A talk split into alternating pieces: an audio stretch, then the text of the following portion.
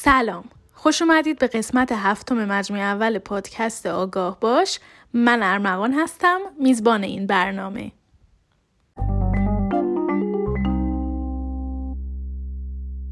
خب در این قسمت مثل همیشه مهنوش رو داریم. می‌خوایم با مهنوش در مورد نقش والدین و روابطشون با فرزندی که دارای معلولیت هست صحبت کنیم. مهنوش از تجربیات خودش میگه. و بریم که شروع کنیم. مهنوش سلام. فکر می‌کردی که هفت قسمتی بشیم؟ سلام ارمغان جان. سلام به همه شنونده های پادکست آگاه باش. والا اگر به من چون اصولا آدم پرچونه ای هستم فکر می‌کنم هفتاد قسمتی هم بشه ولی حالا خوشحالم که باز هم در یک پادکست دیگه با شما دوستان هستم. چقدر خوبه اتفاقا که یک مهمون پرچونه ای داریم به قول خودت که دقیقا چی میگن پادکست رو می‌گیره تو دستاشو. دیگه خودش همه چی رو میگه. و امروز اتفاقا داشتم فکر می‌کردم می‌گفتم یه این پلتفرم یه پلتفرم خیلی خوب هست به خاطر اینکه مثلا افرادی که کمبینا و نابینا هستند به هر حال سوشیال مدیا یا اون مثلا فضایی مثل اینستاگرام یا فیسبوک براشون خیلی شاید مثلا اونجوری که باید و شاید طراحی نشده.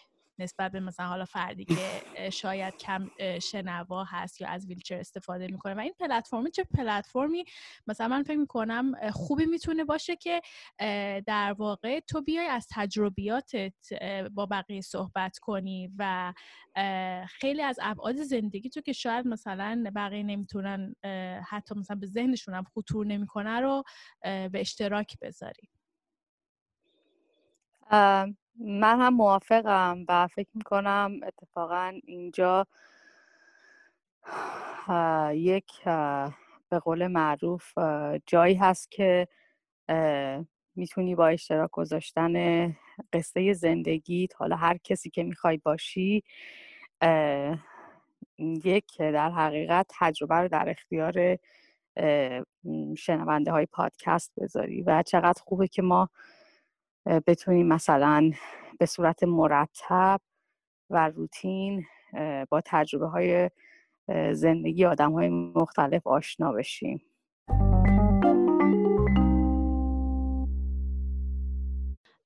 خب بریم سر بحث اصلیمون که در واقع قبلش هم با هم دیگه صحبت کردیم. می‌خوای در مورد قصه خودت بگی رابطه پدر مادرت بگی و اینکه چجوری با در واقع کمبینایی و نابینایی تو ارتباط برقرار کردن و رفتار کردن. و شاید این بحث یه بحثی می بود که می‌تونستیم توی اپیزود حالا الانم از دستم در رفته چندم بود در واقع برخورد اطرافیان بذاریمش بگنجونیمش.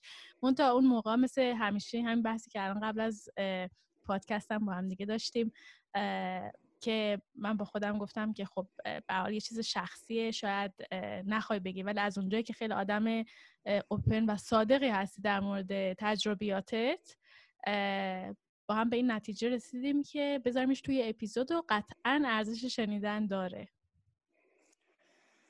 ممنون. و من فکر می‌کنم اون اپیزودی که در حقیقت آدمایی توی جامعه یعنی تطبیق دادن جامعه با افرادی که دارای یک معلولیت هستن یک ناتوانی هستن رو ما هرگز فکر کنم ضبط نکردیم یعنی رسیدیم به موضوع های مختلف. اما در اینجا جا داره بگم که خب وقتی که یک شخصی دارای یک نوع ناتوانی حالا فیزیکی میشه من حالا منتالیشو کار ندارم دارم در مورد فیزیکی میگم چون خودم تجربه رو دارم. خب برخورد اجتماع تو زندگیش خیلی تاثیر مستقیم داره. توی زندگی از اون به بعدش. و این اولین اجتماعی که اون فرد باهاش رو به رو میشه کوچکترین اجتماع که همون خانواده هست. یعنی از در حقیقت پدر مادر و خواهر برادرها تشکیل میشه که بعد مثلا یکم در سطح بزرگتر می‌تونیم بگیم فامیل و بعد هم دیگه در طبقه های مختلف اجتماع. یک بحثی هم که اینجا می‌خوام باز کنم این هستش که من تجربه ای راجع به این ندارم که یک پدر مادری یک بچه ای داشته باشن که با معلولیت به دنیا بیاد. من نمی‌دونم رفتار اون پدر مادر راجع به اون فرزندشون چه خواهد بود. اما تجربه دارم وقتی که در طول مسیر زندگی اون فرزند اون فرزند دچار یک معلولیتی میشه که من در سن 13 سالگی در حقیقت بینایی چشم راستم رو از دست دادم و نابینا شدم و در سن 26 سالگی چشم چپم بسیار کم بینا شد. و نمی‌دونم اگر دوست داری من همینجور صحبت رو ادامه بدم اگر سوالی هست خوشحال میشم مطرحش کنی ارمغان جان. نه منتظرم که دیگه خودت همه چی رو توضیح بدی. اگر که وسط صحبتات سوالی برام پیش اومد یا مثلا فکر کردم که یه چیزی رو مثلا به من قبلا گفتی که الان شاید یادت رفته حتما یادآوری می‌کنم بهت. ولی چون می‌دونم که آدمی هستی قشنگ خودت توضیح میدی و تا آخرش میری من سر و پا گوشم و مطمئنم هم شنونده ها کلی لذت می‌برن. خواهش می‌کنم. و اما در مورد داستان زندگی من و تجربه که من داشتم خب پدر من خدا رحمتشون کنه بسیار انسان رئال و واقع بین و واقع گرایی بودن و همیشه می‌دونستن که نابینایی یک روزی در سرنوشت من در حقیقت حضور خواهد یافت. و همیشه من رو از زمان بچگی حتی مثلا می‌تونم بگم پنج سالگی آماده کرده بود برای یه همچین اتفاقی. در نقطه مقابل حالا یه بحثی هم اینجا میشه به عنوان اینکه چرا من دوست ندارم مادرم رو مادر صدا کنم. ولی خب به خاطر اینکه در حقیقت شنونده های پادکست گیج نشن استثناعا از واژه مادر استفاده می‌کنم. مادرم در نقطه مقابل بسیار فردی بود که انکار می‌کرد بیماری رو و وضعیت من رو. و من یادم هستش که حتی وقتی که من طی چند تا عمل در سن سیزده سالگی بینایی چشم راستم رو از دست دادم و خب یک چیز بسیار یک مقوله بسیار سنگینی برای بچهش تینیجر سیزده ساله بود که واقعا خودم که الان به اون روزا فکر می‌کنم نمی‌دونم چجوری تونستم تحملش کنم بدون حتی کوچکترین کمکی از طرف مشاور یا روانشناس. و حتی مادرم در موقعی که این اتفاق برای من افتاد هم در همون انکار موند و این انکار مادرم نسبت به بیماری من تا همین امروز که من سی و هفت سالم هست ادامه داره. و هرگز نتونست قبول کنه و با خودش کنار بیاد که من دختری دارم که ضعف بینایی داره و در چشم راستش نابینا هست و مطمئنا یک کم, کم، کمی ها و کاستی هایی خواهد داشت. رفتارش اینجوری بود که نه تو چرا مثلا داری بازی در میاری؟ تو چرا مثلا می‌خوری به در و دیوار؟ تو چرا درست راه نمیری و من در اون دوران بچگی و چقدر دل خودم برای خودم میسوزه برای اون مظلومیت که در حقیقت عقلم نمی‌رسید که بهش بگم تو چرا نمی‌فهمی که من نمی‌بینم. و در مقابل پدرم خب مردی بود که با من صحبت می‌کرد و من در و دلهامو همیشه پیش اون میبردم و هرگز هرگز از اینکه من یک چنین مشکلی دارم چنین ضعف بینایی دارم چنین ویژگی خاصی رو دارم بر علیه من استفاده نکرد.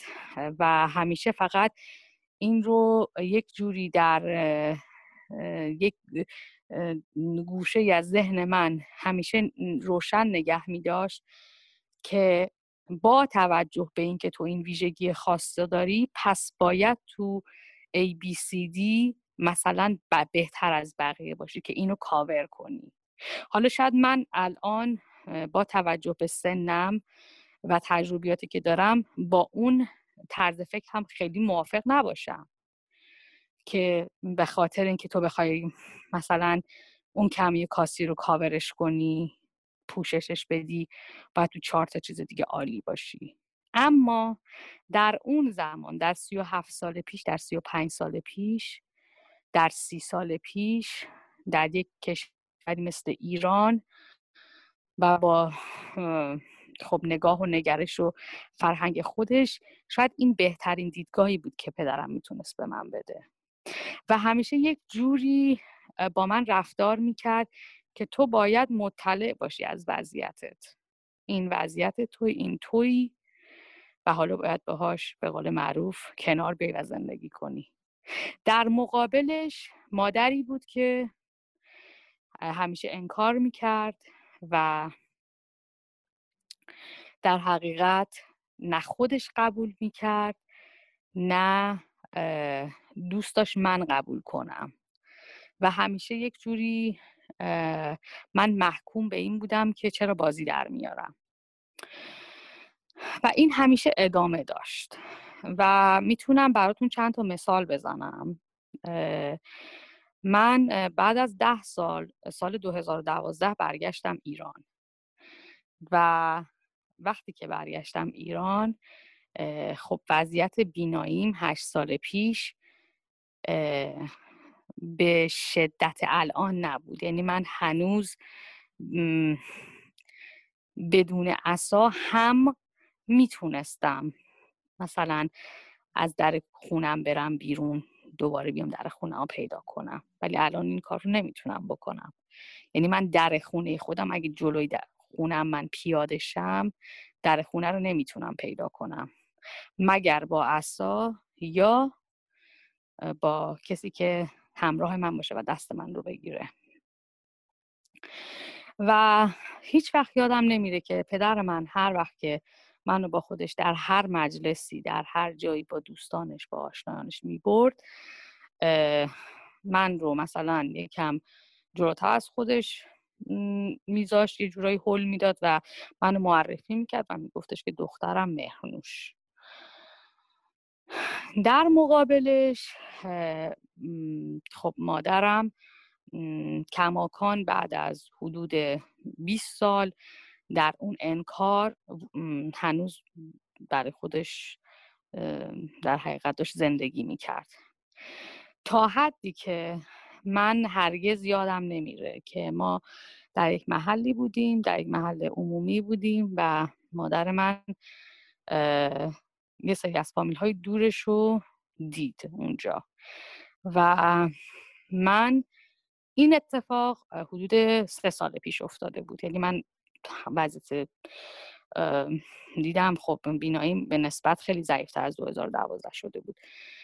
و من دیدم مادرم منو هل داد توی مغازه ای و من خیلی گیج گفتم خب این یعنی چی؟ چه کاریه داری انجام میدی؟ گفت نه تو نباید اینا تو رو ببینن.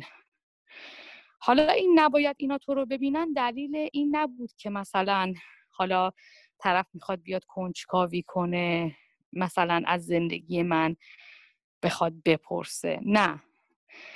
بحث این بود که وقتی که من در مقابل کسی قرار می‌گیرم تا طرف صحبت نکنه و صدا نیاد برای من من نمی‌دونم طرف کجای منه. یعنی من می‌تونم مثلا با هوا صحبت کنم در صورتی که مثلا طرف در سمت چپ یا راست من وجود داره. پس بنابراین اگر شما من رو ببینید به فاصله شاید دو تا پنج دقیقه حالا پنج دقیقه خیلی در طولانی هست زمان طولانی هست. شما متوجه میشید که من دچار نابینایی هستم. و براش برای مادر من این موضوع خیلی غیر قابل هضم بود که مثلا فامیلاش بخوان بدونن که دخترش الان در وضعیتیه که نمی‌تونه ببینه و نابیناست. و من و هولا تو یک مغازه ای و من حالا تو اون مغازه همونجور وایستادم اونجا. آدما هم همینجور از بغل من میان رد میشن می‌خورن به من و من رو در اونجا گذاشت و خودش رفت به خانواده یعنی با اون آشناشون فامیلشون سلام علیک کرد و بعد از ده دقیقه برگشت. خب شمایی که الان دارید این پادکست رو می‌بینید یعنی میشنوید. چه حالی به شما دست میده؟ اگر برای یک لحظه خودتون رو جای من بذارید. یک بچه ای که از روزی که به دنیا آمد دچار این بیماری ژنتیکی بود. بیماری ژنتیکی از طرف خانواده مادریش میومد هیچ هیچ نقشی در به وجود آمدن این بیماری نداشت. محکوم شد به در حقیقت داشتن این بیماری و بعد یک همچین برخوردی. برخورد دیگرش چیزایی که الان داره تو ذهنم یادم میاد براتون مثال می‌زنم. این بود که وقتی که من من معمولا وقتی می‌رفتم ایران تا پدرم زنده بود همیشه پیش پدرم بودم. یعنی شاید باسه مثلا یک بعد ظهری می‌رفتم خونه مادرم و همون یک بعد از ظهرم که می‌خواستم برم اونجا وقتی که مثلا زنگ در رو می‌زدم و مثلا می‌خواست میمد پایین که دست منو بگیره تو راه به من می‌گفت که منو تو آسانسور یا مثلا تو راپله ها مامان صدا نکن. نمی‌خوام همسایه ها بدونن. خب این هم باز یک خاطره تلخیه که همیشه تو ذهن من در حال رفت آمده. و حتی یادم یک بار باز رفته بودم ایران و با هم نمی‌دونم خونه مام بزرگم بودیم و من می‌خورم به یک دیواری. و پیشونی, پیشونی سرم یکم حالت برآمدگی ایجاد میشه. و بعد رو می‌کنه به حالت اعتراض آمیز من میگه چرا به دیوار خوردی؟ چرا ادای ندیدن رو در میاری؟ چرا نمی‌بینی؟ و اینها همه نشان از این هستش که در حقیقت تولید مثل کردن مادر بودن نیست. مادر یک مقام بسیار بسیار بسیار بالایی داره. مادر از فرزند خودش مراقبت و محافظت می‌کنه. و امیدوارم که در اپیزودهای بعدی بتونیم به این مسئله بیشتر بپردازیم و در موردش صحبت کنیم. قطعا جزی یکی از برنامه هامون هست و خیلی خوبه که الان داریم در این مورد صحبت می‌کنیم چون در طی اپیزودهای بعدی می‌خوایم توی همین در واقع نقش والد بودن به صورت جزئی تر بریم و در موردش صحبت کنیم. حتما.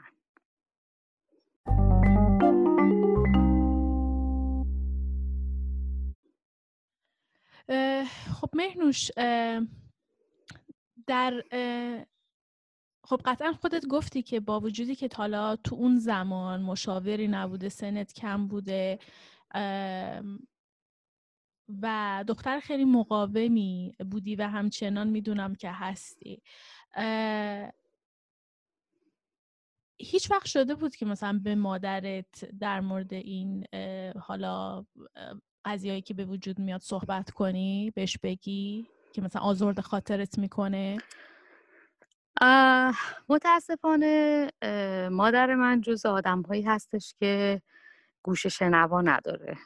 یعنی چیزی برخلاف میلش باشه کلا شات داون میشه. و یعنی شات داون نمیشه شات داون می‌کنه طرف مقابل رو. و من یک زمانی شاید در اواخر دوران 20 سالگیم دهه 20 سالگیم سعی می کردم که بهش بفهمونم که ناراحتی و درد من کجاست. چرا این درک رو تو نداری به عنوان یک مادر نسبت به فرزندی که یک ناتوانی بسیار مشخص داره. ولی بعد از مدتی این جنگ رو تمومش کردم ارمغان جان و به این نتیجه رسیدم که صرفا دو تا گوش داشتن دلیل بر این نمیشه که طرف شنوا باشه و به قول امریکایی گیواب کردم و کلا دست ازش کشیدم. یک زمانی بود که دلم می‌خواست همه این حرفا رو بهش بزنم. از دلخوری هام براش بگم. از اینکه در چه جاهایی چه جوری در حقیقت من من مهنوش بودن رو کوبید. اما الان در این بره از زندگی خودم حتی دیگه نیاز نمی‌بینم که بخوام براش توضیح بدم که رفتار تو با من چه کرد. چقدر منو آزرده خاطر کرد. چقدر به من صدمه زد. چقدر در حقیقت اذیتم کرد. الان اگر حتی این فرصت رو به من بدن بسیار آرام از اون در حقیقت اتاق بیرون میام و حاضر نیستم که دیگه در موردش صحبت کنم. چون به نظر من هر صحبتی یک برهه زمانی داره. وقتی که میگذره دیگه وقتی نام میشی وقتی بیحس و حال میشی یعنی انقدر بهت ضربه می‌زنن که دیگه این ماهیچه های بدنت بیحس میشه. دیگه میگی بزنن. 20 بار بزنن. دیویس بار بزنن. دو هزار بار. من دیگه چیزی حس نمی کنم و وقتی حس نمی کنی دیگه نیازی هم نمیدی در موردش صحبت کنی. موقعی در موردش صحبت می‌کنی که دردت میاد و می‌خوای استاپش کنی. نمی‌دونم تونستم منظورم رو آره. برسونم. آره کاملا متوجه میشم. مهنوش با توجه به اینکه به هر حال طبق گفتای خودت مادری داشتی که اون ساپورت لازم رو نکرده و پدری داشتی که نقطه مقابلش در واقع همیشه پشتیبانی می‌کرده و تو رو در واقع ساپورت می‌کرده و با توجه به اینکه خیلی از سالهای زندگیت رو در واقع تنها گذروندی در خارج از ایران دوست دارم بدونم که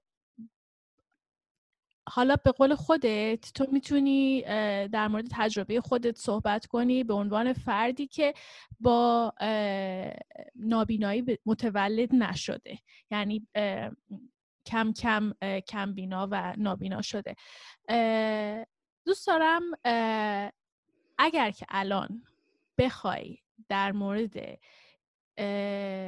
این قضیه فکر کن حالا پدر مادرهایی هستن یا اصلا والدینی هستن که حالا فرزندشون حتی اصلا هنوز معلولیتی نداره اصلا معلولیتی نداشته باشه در کل.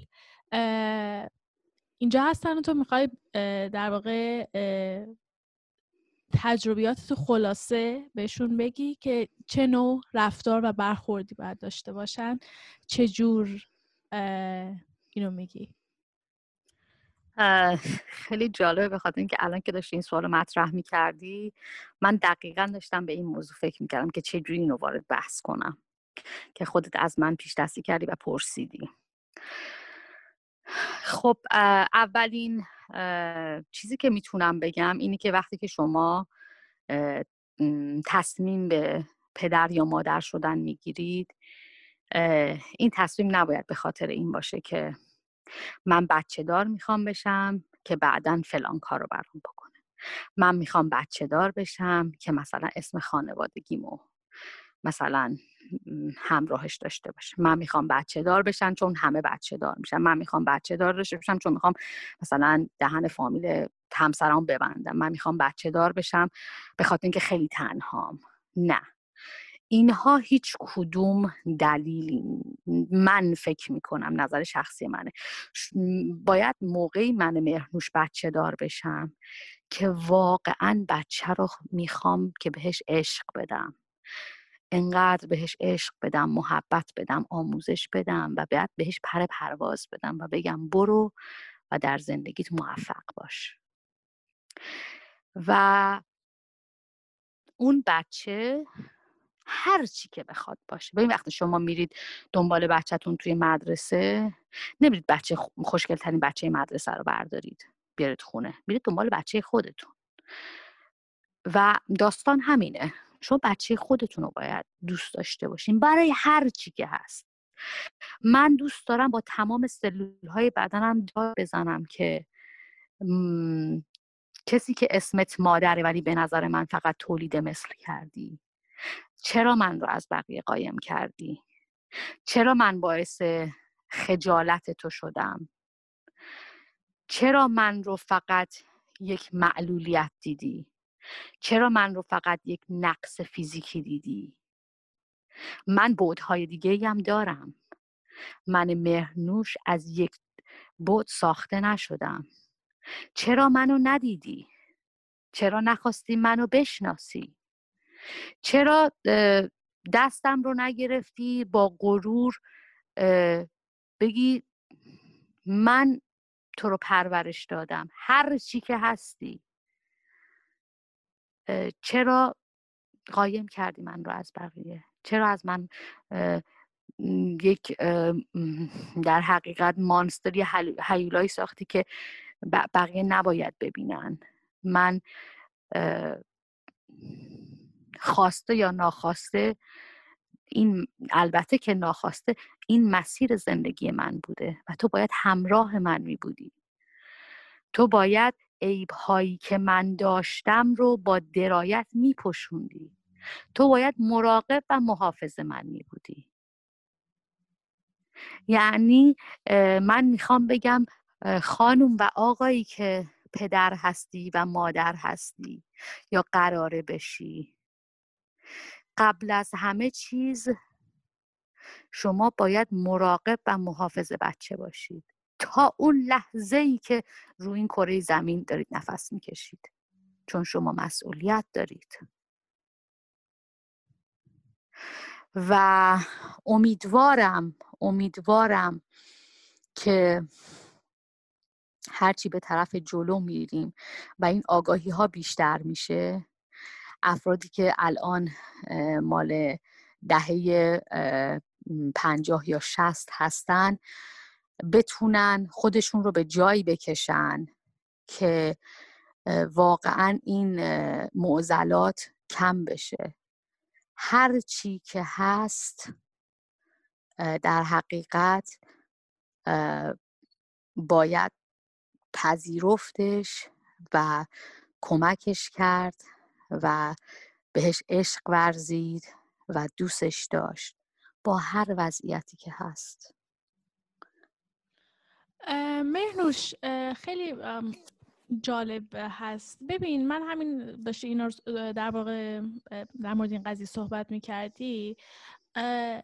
این رفتار مردم در واقع یک بخشیش انعکاس رفتار خود آدم هست یک بخشیش. مثال دارم می‌زنم. توی جامعه ما این رفتار این که حالا معلولیت رو یک چه می‌دونم چیز بد می‌دونن یا یک نقص می‌دونن که طرف اصلا نباید پاشو از خونه بذاره بیرون کمبود می‌دونن. خب وجود داره. ولی اگر که من نوعی که دارای مثلا معلولیت هستم خودم همچین دیدگاهی نسبت به خودم داشته باشم. اگر که پدر و مادر من والد من همچین دیدگاهی داشته باشه توقعی دیگه نمیشه داشت از اون افراد که بخوان در واقع درست رفتار کنن. یعنی من خب فکر من اینجا می‌خوام ببخش صحبت رو قطع کنم و یه چیزی به شما بگم و این هم این هستش که ببین من اگر تو همچین خانواده ای با چنین طرز فکری بزرگشم این آگاهی رو باید از کجا بیارم؟ به این مثلا مثل می‌دونی چه میمونه؟ مثل اینی که ما توی یک خانواده ای داریم زندگی می‌کنیم من مهنوش که همیشه تاریک بوده. یعنی اصلا ما چیزی به نام روشنایی نداشتیم.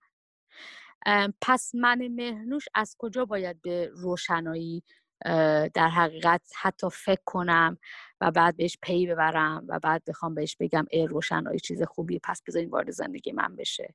چون من تو خانواده رشد کردم. من مستقیم تحت تاثیر افکار اون خانواده بودم. مگر به صورت fundamentally و اساسی این منتالیتی و این طرز فکر در جامعه عوض شه. یعنی منی که قرار فردا مادرشم اون آقایی که فردا قرار پدرشه محیط رو برای اون بچه جوری فراهم کنه که اون بچه بتونه این آگاهی ها رو داشته باشه. وگرنه اگر من همیشه در تاریکی بودم. من در تاریکی پرورش یافتم. چرا باید از من انتظار داشته باشید که در مورد روشنایی بدونم؟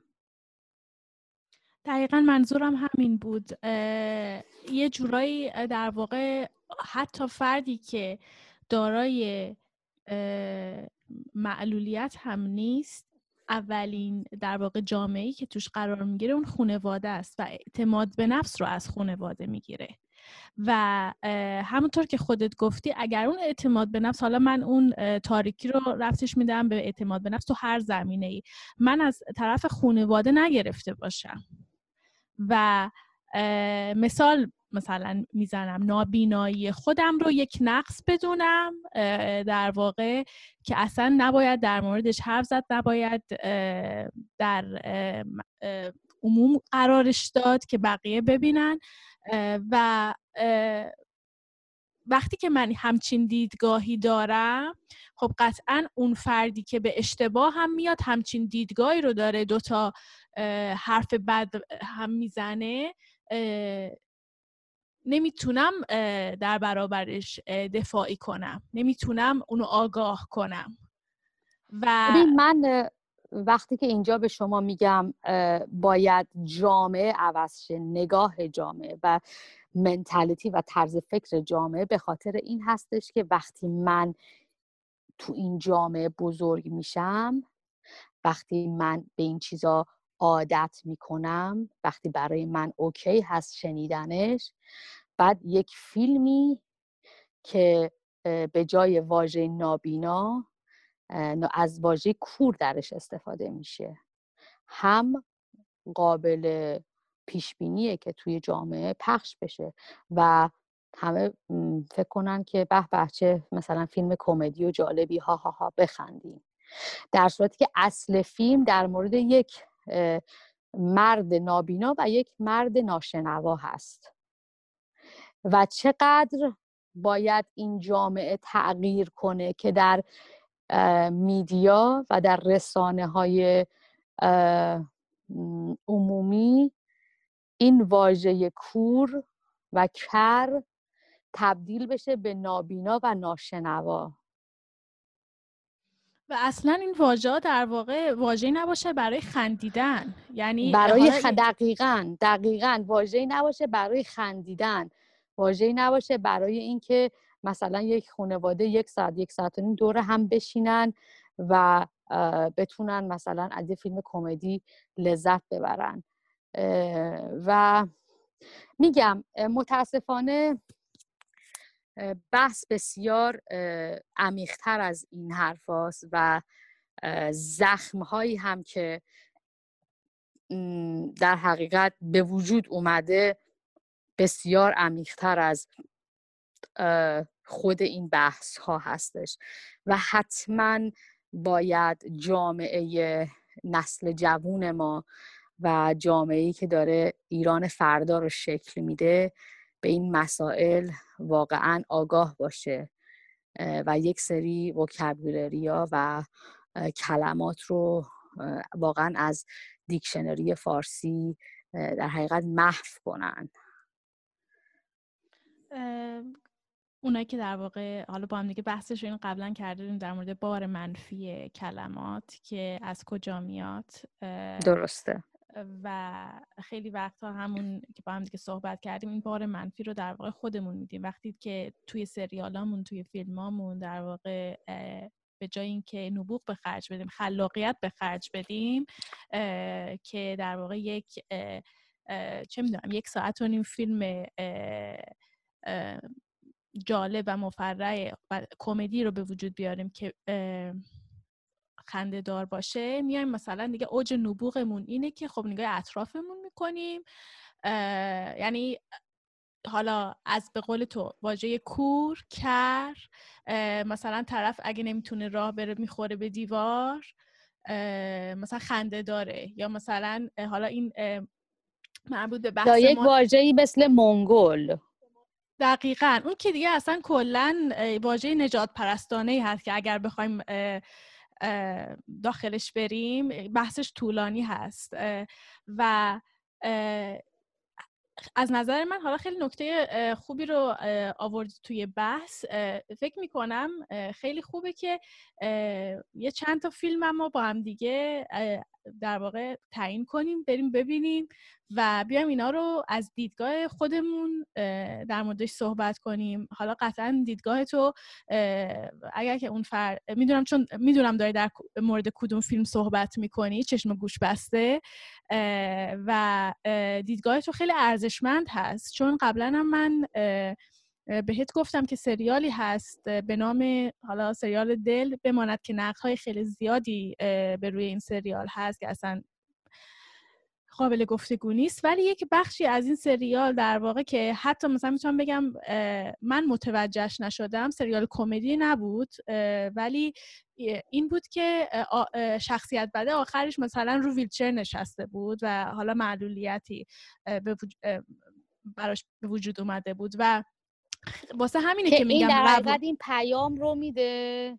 این در حقیقت این پیام رو میده که در حقیقت رو ویلچر نشستن یه مجازاته. مجازات یه کار بدی که شما کردین. دقیقا. و برای همین روایت ها داستان ها قصه ها یه آدم ارزش داره. چون من ارمغان شاید این قسمت رو متوجه نمی شدم ولی وقتی که میرم مثلا کامنت یا مثلا نقد افرادی که حالا خودشون از ویلچر استفاده می‌کنن رو می‌خونم یاد می‌گیرم. برای همین هست که باید پلتفرمی باشه برای همه همه در واقع به صورت عادلانه از یه پلتفرم استفاده کنن. این روایت هاشون رو بیان به اشتراک بذارن. حالا این قسمت معلولیتش رو بذاریم کنار. من مثلا خیلی وقتی که دارم حالا به این قضیه دقت می‌کنم. توی فیلم های مثلا ایرانی یکی از دلایل دیگه ای که خیلی خنده دار هست مثلا و مثلا برای خنده ازش استفاده می‌کنن اندام افراد هست.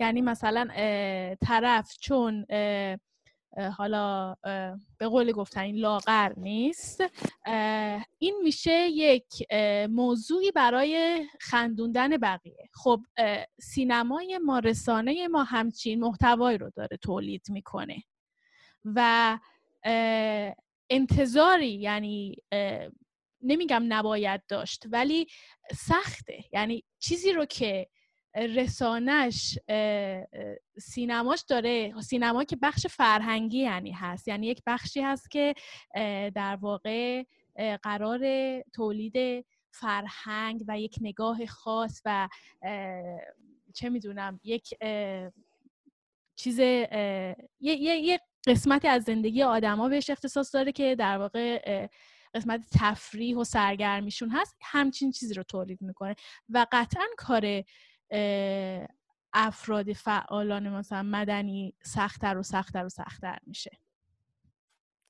موافقم باهات. مینوش جون من چیزی الان به ذهنم نمیاد که ازت بپرسم. آیا چیزی هست که بخوای در مورد همین بحث والدین اضافه کنی.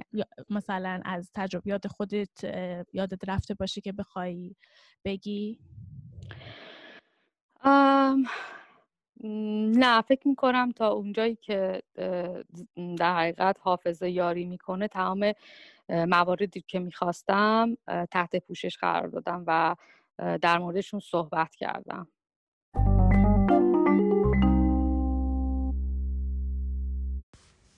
خیلی ممنون که برای بار هفتم با من مهنوش بودید. فراموش نکنید که می‌تونین انتقاداتتون پیشنهاداتتون سوالاتون رو توی صفحه اینستاگرام آگاه باش پادکست با ما در میون بذارید.